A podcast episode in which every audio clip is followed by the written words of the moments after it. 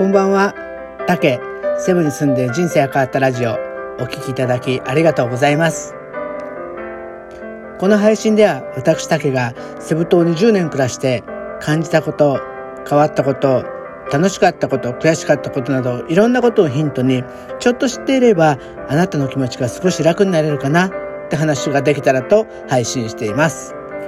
セブのことだけではなく日常で感じること、将来の夢や希望など、ちょっと元気になれるビタミン剤を目指しています。今日は記念すべき第24回です。今日はね、ちょっとセブとは関係ない話も少しだけしたいなと思いました。っていうのもとっても嬉しいことがあったので、それはね、どういうことかっていうと、ちょっと支援にまつわる話なんです。えー、ちょっとね、いろんな話がつ、連なっていくんで、聞きにくいところがあるかもしれないですけど、あの、ちょっと我慢して、あの、できるだけちゃんと 説明しますんで聞いてください。私は実はあの西野さんのあのサロンに入っていて、まあ、そういうイベントにも時々最近は顔を出すようになったんですけど「えー、煙突町のプペル」っていうね映画がこの25日に放映されるんですけど、まあ、そこから派生したイベントがたくさんあるんですね。で一つのイベントであのニューヨークのブロードウェイで現地に住んでる役者さんがミュージカルをしたいっていう夢を叶えるプロジェクトみたいなのがあって、まあその9月にね、そのニューヨークからそのミュージカル、まあコロナがあって完全な劇場からっていう形じゃなかったんですけど、まあなんとかその形にして、それをオンラインで配信するイベントがあったんですよ。でも、オンラインでも、そのみんなが集まって、その、それを見ようっていう上映会みたいだったんですね。大阪であったんで、それを見に行ったんです。で、そこではやっぱりね、その西野さんのサロンのメンバーが集まって、配信をまあスナックで観覧しながら見てたって感じなんですけど、まあそのね、参加料もその西野さんの今度の映画のプロジェクトにの、えチケット、映画のチケットを子供たちにプレゼントする支援みたいなのもな、に当てられたりもしてて、まあ楽しむことが人の支援になっているっていうすごい、あの、なんかウィンウィンのすごいシステムだなって思いながら、すごく楽しみました。まあね、本当に楽しんで、僕の楽しんで、ちょっとまあ払ったお金で、何人かの子供がこの12月に映画をタダで見に行ける。そんなことになってちょっといいかなって思ってたんですね。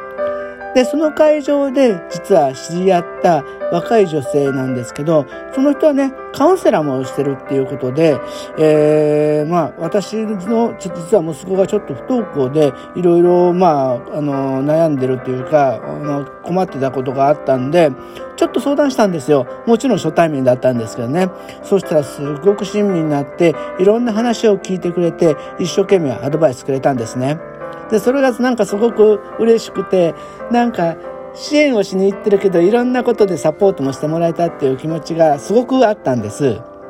そしてしばらくすると、その彼女から、えお知らせで、実は彼女もその西野さんのサロンで、熊本豪雨夏にありましたよね。その時に被災した酒蔵の女性を支援したいっていうことで、イベントをするんでぜひ来てくださいっていう案内をいただいたんです。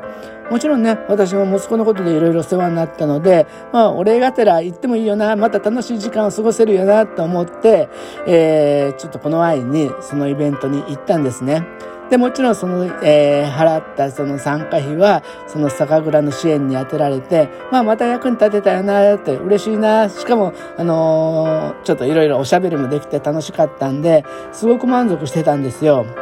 そしたら、えー、まあ今日、その私はその酒蔵のあの女性とは全然面識はないんですけど、まあ、ツイッターでちょっとフォローはしてたんですね。そしたらツイッターの DM ですごい心温まる、えー、メッセージ DM が返ってきたんですね。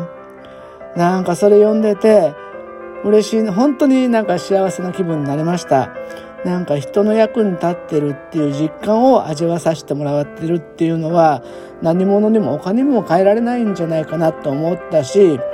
あの、なんかお金の支援っていうよりも心の支援ができて、それがなんかいろんな形で繋がっていってるような気がしたんですね。西野さんのサロンからそのカウンセラーの女性、そして今も熊本って繋がってるじゃないですか。なんかそうだと2021年はこんな支援の輪がいっぱい広がると明るい未来になるんじゃないかなって本当に思ったりしたんですよね。っていうのも私は、えー、阪神大震災で被災した時にやっぱり実家がすごく大変なことになって苦労したんですよ。で私自身、まあ、親の、えー、勤めてるお店も潰れちゃって親はしばらく仕事ができなかったんですけどその時にやっぱりちょっと大変だったんで服とかをセーブした時例えば、えー、支援でえー、革ジャンを送ってくれた人がいてて、それをいただいた時にその温かさがすごく嬉しかったんですね。だからなんかその人に支援される、その嬉しさみたいなのが少し思い出されたかな、よかったなと思ったんですね。今はね、やっぱりコロナで仕事もなんかうまくいかない人もたくさんいるし、暗い話でいくとね、自殺する人も増えてるって聞いてます。でもね、あの、きっと誰かが支援したいって思ってる人もたくさんいてて、そんな人の善意がなんか少し明日に安を生きる活力になれば、すごくいいなって思いました。なんかこういう身近なところにこういう支援がいっぱいいっぱい広がるのが、なんかいい世の中になるんじゃないかな。それも、あの、フィリピンとちょっと似てる気もしたんですね。フィリピンも人が人を助けるってことが日常的に起きることなんで、なんかいい波にの日本もフィリピンも乗っていければいいなと思いました。ごめんなさい。なんか本当にね、取り留めのない話だったんですけど、でもなんか本当にこの温かい気持ちをこうやって少し、あのー、記録に残しておくのが、後々ね、ずっとずっと苦しい時にこの放送を聞き直して、自分自身も楽になれるんじゃないかなと思って録音した次第です。皆さんにもね、少しこの温かさのお裾分けができたら本当に嬉しいです。